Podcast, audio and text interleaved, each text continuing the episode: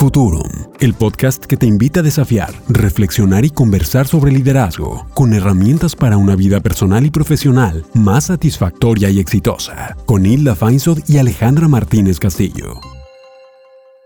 Hola, estoy aquí con Alejandra Martínez Castillo en esta posibilidad de conversación que tanto amamos y nos enriquece a nosotros y lo hacemos especialmente para darle posibilidad al líder de reflexión. Mi querida Ale, ¿cómo estás? Muy feliz, güera, con un tema que además para mí fue un cambiador de juego y un abridor de mente cuando empecé a estudiar coaching político.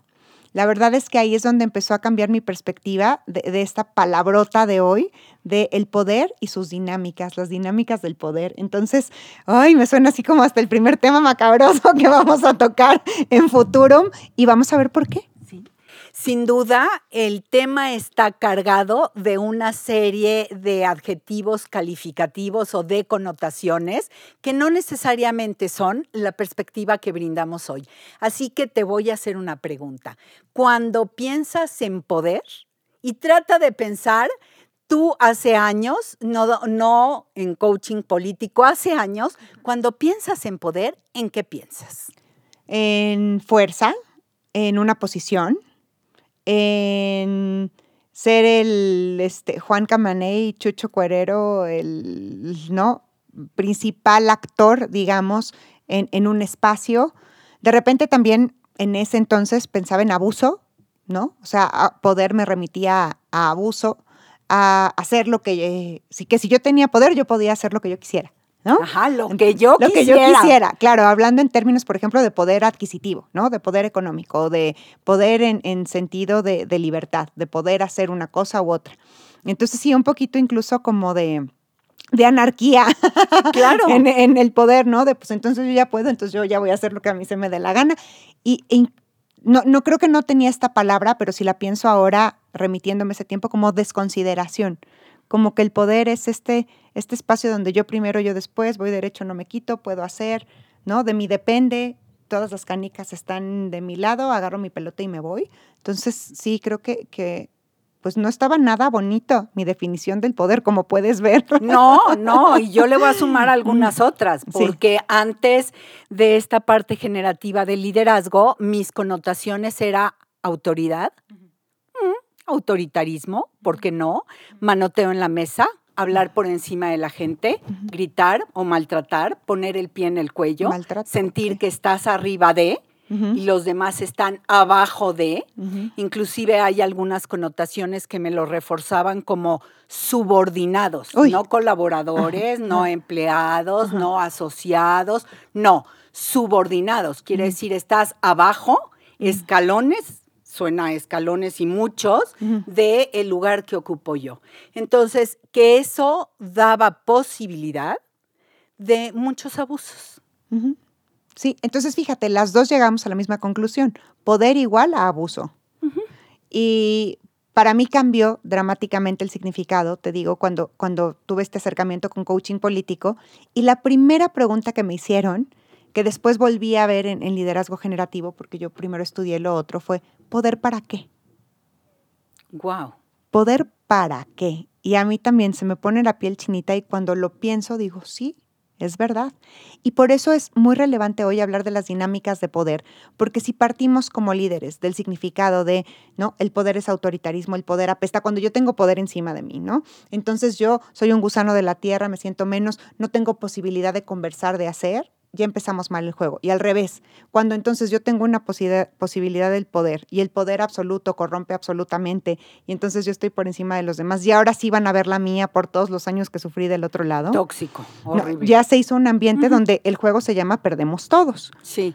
Entonces, alguien cree que gana, pero la verdad, perdemos todos. Perdemos todos. Entonces, esta invitación a cambiar de perspectiva y de significado, no solo por decir, ah, sí, sí, sí, ahora les voy a creer a Ite y a Ale y voy a pensar en esto, sino como tú dices, una invitación a ir y probarlo y hacerse la pregunta de, ¿tengo poder? ¿Poder para qué? Porque sí es cierto, puedo tener poder para descalificar al otro, para correrlo, para este, avergonzarlo en una reunión, o también puedo tener el poder de desarrollar a mis colaboradores, vender un mejor producto, hacer sentir, influir, que esa, creo, fuera para mí sería una conversación súper satisfactoria y exitosa si algunas de las personas que nos escuchan pudieran observar el poder como una fuente de influencia y también como juego diferente en cada dinámica. Por eso se llama la dinámica del poder, porque yo no ejerzo igual mi poder cuando yo soy la hermana grande que cuando en esa misma ecuación yo soy la hermana pequeña. Claro. ¿no? O cuando yo tengo más, soy el socio capitalista y yo soy el socio creativo. ¿Y cómo puedo entonces promover que te vaya mejor o agarrarte de sálvase a la parte para si no haces lo que yo quiero, entonces te corto el flujo? Y entonces sí ahí se va volviendo un abuso del poder cuando no sé usarlo y, y la pena es que hay un, hay un golpe a nuestra identidad, pero además creo que si vamos arrasando con las relaciones y con, y, con el bienestar emocional de las personas que nos rodean. ¿Te parece, Reina Preciosa, que invitemos a la gente a remover, apartar, a quitar, a eliminar, a poner de lado la connotación negativa y a darle oportunidad a nuevas definiciones que les den más posibilidades? esa me parece una súper invitación, ¿no? No les estamos diciendo, este, háganlo por arte de magia, sino simplemente déjenlas un poquito a un lado mientras escuchan esta conversación para tener un espacio limpio para incorporar estas nuevas visiones y perspectivas y después irlas probando, porque cuando tenemos tantos años comprometidos con un significado y jurándonos que eso es lo que funciona y entonces haciendo esta creencia realidad, se vuelve muy complejo, pero cuando empezamos a probar lo otro y empiezo por mí mismo, veo resultados diferentes. Totalmente. Y entonces hablemos acá de qué quiere decir en nuestra distinción generativa, en estas posibilidades de crear algo, ¿Qué quiere decir poder? Fíjate, a mí me encanta porque este son de las pocas definiciones que se alinean a la RAE. Y dice que poder es la capacidad o facultad de hacer algo que quiere decir que es nuestra capacidad para la acción y los resultados. Yo puedo hacer algo, tengo la capacidad, la facultad, la competencia de hacerlo y sobre todo ahí que no viene la voluntad, porque poder también es voluntad. Sin duda. Entonces, aquí estamos viendo que poder es posibilidades. ¿Qué poder tengo en términos de roles, responsabilidades, capacidad para decisión, intervención en una junta o eh, el lugar que ocupo en mi familia o en mi grupo de amigos o en una asociación? ¿Qué lugar ocupo y qué quiero hacer con la posibilidad de aportar, de influir, de crear, de brindar, de llevar de este lugar a este otro? A esta empresa, a este cliente, a este equipo, a esta asociación. Y fíjate, ahí estamos hablando solo de una de las fuentes de poder, Waris, nuestro rol. Todos tenemos un rol. Y sí hay roles que por su definición y por su lugar en la estructura tienen más poder. Entonces yo pelearme con por qué mi papá tiene más poder en mi casa aunque yo sea un adolescente, no, pedorro de 16 años, ¿no? O por qué el director dice, bueno, porque tiene mayor responsabilidad, mayor autoridad, mayor poder. Y de repente, ojo, ¿eh? porque no se trata de correr al otro extremo, porque ya ven que de repente nos ponemos pendulares como seres humanos, de decir, ah, bueno, hoy paso de ser autoritario a ser democrático. A todo mundo le voy a tomar opinión. y ahí también se diluye el poder, ¿no? y eso pasa en el rol, güera. Cuéntanos. Me estoy, me estoy acordando de un ejecutivo de altísimo nivel en una empresa transnacional en una posición de reporte a presidencia. Entonces, se imaginarán el nivel. Entonces, eh, estábamos en sesiones de coaching y me dijo, sí, ya sé que la gente se queja de que la superviso todo el tiempo, le respiro en el cuello. Entonces, ¿sabes qué? Como tengo directores y están bien empoderados y facultados, pues ahora que ellos se hagan cargo de lo que les toca. Y le dije, muy bien, ¿y cómo vas a hacer una transición hacia ello? Y la respuesta fue, no, desde hoy les toca. Y les dije... Por, decreto. ok. Eso se llama irte justo del otro lado. Y tú no vives del otro lado porque no eres así. ¿Qué tal hacer un pequeño movimiento? No, es que me parece perfecto que ellos se hagan cargo. Se oye muy bien. Ok, dos semanas después casi había una manifestación fuera de su oficina de no nos has dado los lineamientos para el presupuesto anual, no sabemos en qué categorías vamos a competir, no tenemos información de eh, relevante que tú sí tienes de a dónde va el negocio y cómo va y nos tienes sueltos. Entonces, por eso me río de los cambios pendulares y de veras eh, a este cliente le dije, eso suena el otro extremo. Claro. Mejor un paso. Ah, no. Entonces, claro, el cliente volvió a respirarles en el cuello. O sea, al, al extremo en donde había estado siempre. Y la invitación es el uso de las posibilidades que te da y moverte un poco de donde te encuentras ahora. Y eso también es poder. Eso es poder. Es decir, otra fuente de poder, uno es el rol, ya vimos. Otra fuente de poder son mis competencias y habilidades como líder. Entonces puede ser que ahí mi poder esté disminuido porque siempre ejercí el, autoritarismo. Entonces, si siempre ejercí el autoritarismo, ¿qué crees? No, no sé llamar a tomar opiniones. No, no sé escuchar a los otros. Porque no sé, ¿eh? no porque sea un hijo de la fregada, un malvado, un inconsciente. No lo Nadie tengo me enseñó, no lo tengo ejercitado, ese musculito está ponchado. Es más, ¿no? Me di cuenta ahorita que me lo dijiste en mi 360. No estaba enterado de que era autoritario. Te lo juro que he escuchado eso del sí, líder claro, güera. Por supuesto. ¿eh? Y que les creo, les creo porque el, elijo creerles. Está bien, no te habías dado cuenta que así te comportabas. Entonces, decir, ok, es cierto, ahí no tengo una fuente de poder. ¿Cómo empiezo a desarrollarla? ¿Qué quiero hacer con ello? Y hay muchos lugares y quisiera también hacer distinciones adicionales de lo que quiere decir tener poder, porque tener poder quiere decir tener las posibilidades, creártelas, de hacer promesas más grandes en tu empresa.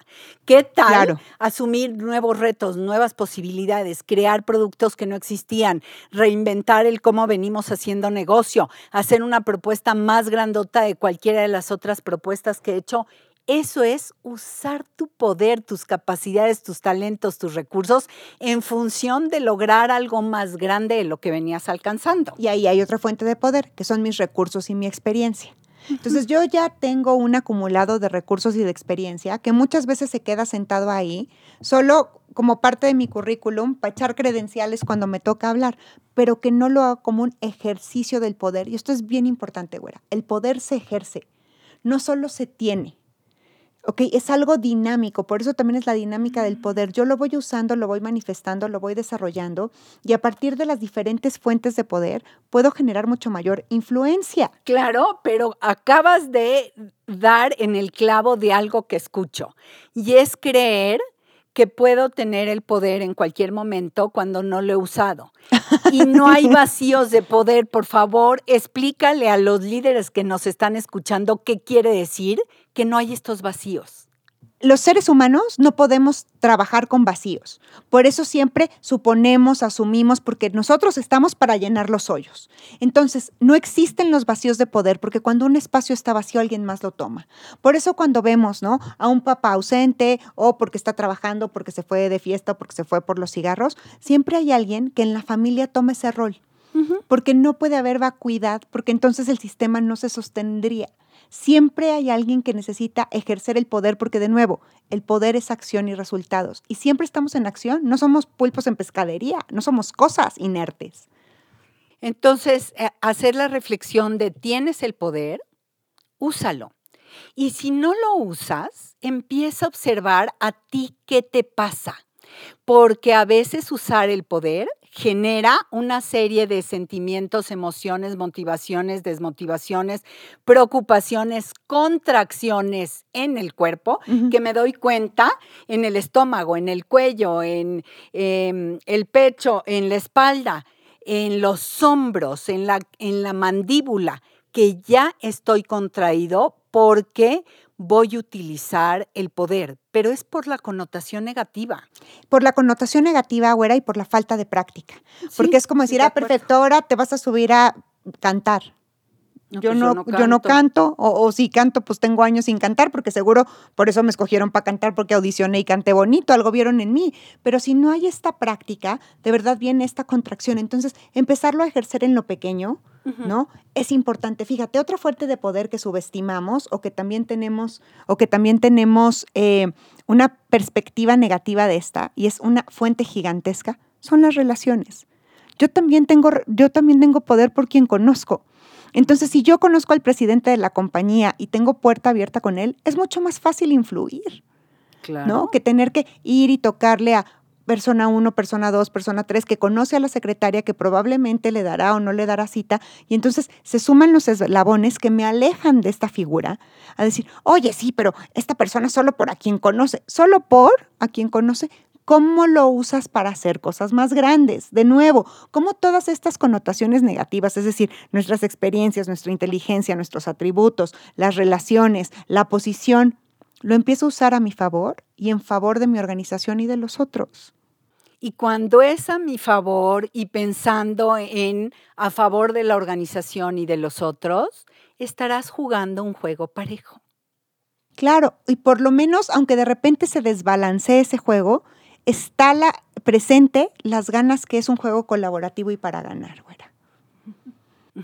Sin duda. Y quiero resaltar eh, el ubicarnos en qué nos pasa en la diferencia que ocupamos en las relaciones, lo que decías hace un ratito. ¿Qué me pasa cuando estoy con gente de más poder? Me sucede igual o diferente con gente que está a mi nivel. ¿Cómo funciono yo? ¿Me estreso de la misma manera? ¿No? ¿Qué me pasa con gente que está abajo de mi nivel de poder? Simplemente por estructura organizacional, por ejemplo, o por el lugar que ocupo en la familia. ¿Qué me pasa y cómo puedo lidiar? con esas diferencias, porque veo que hay gente que puede súper bien abajo, en medio muy bien, y arriba cuando encuentra gente de más poder, se vuelve pequeño. O se pone a competir también, es que hay muchas maneras de reaccionar. Creo que, que, lo que tenemos que encontrar es cuáles son disfuncionales o tóxicas y cuáles tienden más hacia lo funcional y lo óptimo, ¿no? Entonces no es decir, no, pues todos somos iguales, sí. Todos somos iguales, pero no todos tenemos el mismo poder. Entonces es importante reconocerlo para jugar bien el juego de poder en esa dinámica que te toca. Pero es diferente, como tú dices, a achicarte. Entender que él es el que toma la última decisión y alinearme no es achicarme, ¿ok? Que me crezca la capa porque entonces yo tengo más poder y entonces voy a proteger a todos o estoy listo para tronar los dedos como el guante de Thanos y que todos desaparezcan porque ese poder tengo, pues es un mal uso del poder. Totalmente. Y no es del que estamos hablando. Em, he trabajado con muchos ejecutivos que tienen esta preocupación del poder de arriba. A ver, ¿qué voz tengo yo? Frente a una dirección general, frente a una alta dirección. ¿Qué voz tengo yo si estoy tres, cuatro, cinco escalones abajo? Y se le olvida a la gente que tiene la voz de la experiencia. Exacto, ese, ese justo es otra fuente de poder. Claro. Tu grado de experto. Está padrísimo que el CEO nuevo, ¿no? Tenga 35 años y venga con todas las ganas del mundo, pero yo tengo 22 en esta organización y también he ido creciendo. Tengo algo que decir. Hay algo ahí que me respalda. Exacto, y entonces la gente no usa su voz, se calla, se resta poder y posibilidades por intimidarse ante la autoridad, ante el nivel jerárquico, ante la persona de poder, cuando sí tiene algo que traer a la conversación. O porque es eh, experto, o porque tiene años, porque conoce el negocio, porque es el que mejor conoce ese cliente, tiene algo que decir. Claro, o incluso a veces yo, por ejemplo, que con muchos de mis clientes no tengo grado de experto, no tengo grado de experto, tengo el poder que me otorga su confianza, porque eso es lo que nos permite interactuar, y el poder de hacer preguntas desde mi lente limpio. Oye, no, yo no soy experta en tu negocio, ni pretendo serlo, porque tú tienes 25 años en tu negocio, yo llegué aquí hace dos sesiones. Pero, pero ¿qué sí puedo compartir desde esta fuente de poder donde puede ser el tono de la voz, la sonrisa, la capacidad de hacer preguntas y por supuesto mi experiencia como coach, que es para lo que me contrataste, que luego se nos olvida también eso en las dinámicas de poder, como de, no, pero es que yo estoy en este rol y ese es el que te corresponde.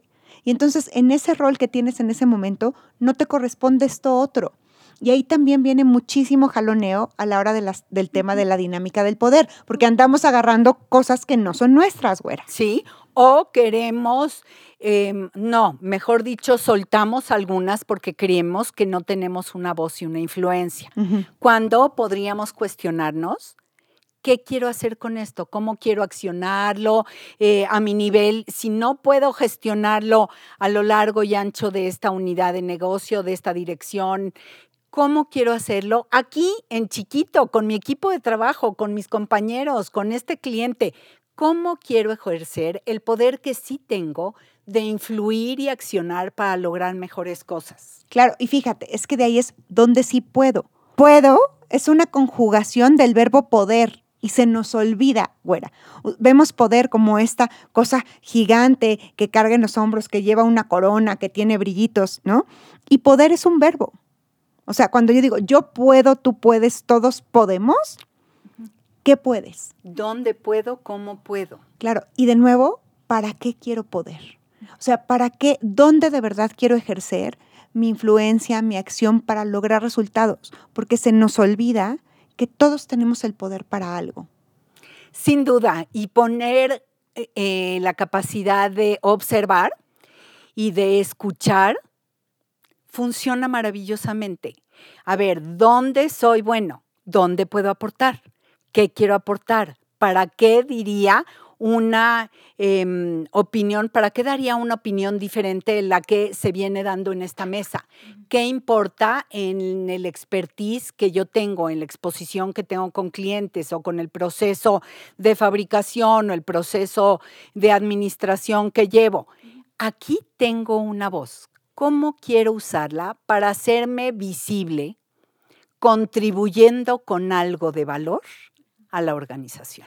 y se súper eh, conecta con lo que vimos hace un par de jueves, que es el valor. En la medida en que yo ejerzo un poder con el para qué del cuidado que todos vemos, se va creciendo mi valor. Y también en la medida en que más practico y ejerzo mi poder desde un lugar generativo, más capacidad tengo de practicarlo y ejercitarlo en el futuro. Y puedo ver que, como tú dices, tengo poder hacia arriba con una voz, con una influencia, con una opinión. Tengo poder hacia los lados, creando relaciones consistentes también con una voz, pidiendo y escuchando. Y tengo poder hacia abajo, donde no solo me lo da la organización, que sí es cierto, ¿no? Ahí hay un organigrama que respalda que hacia abajo hay gente sobre la que influyo, comillas, comillas, porque yo influyo hasta que decido influir y empiezo a escuchar lo que le importa al otro y decimos, ok, este poder que tenemos, ¿para qué lo queremos usar?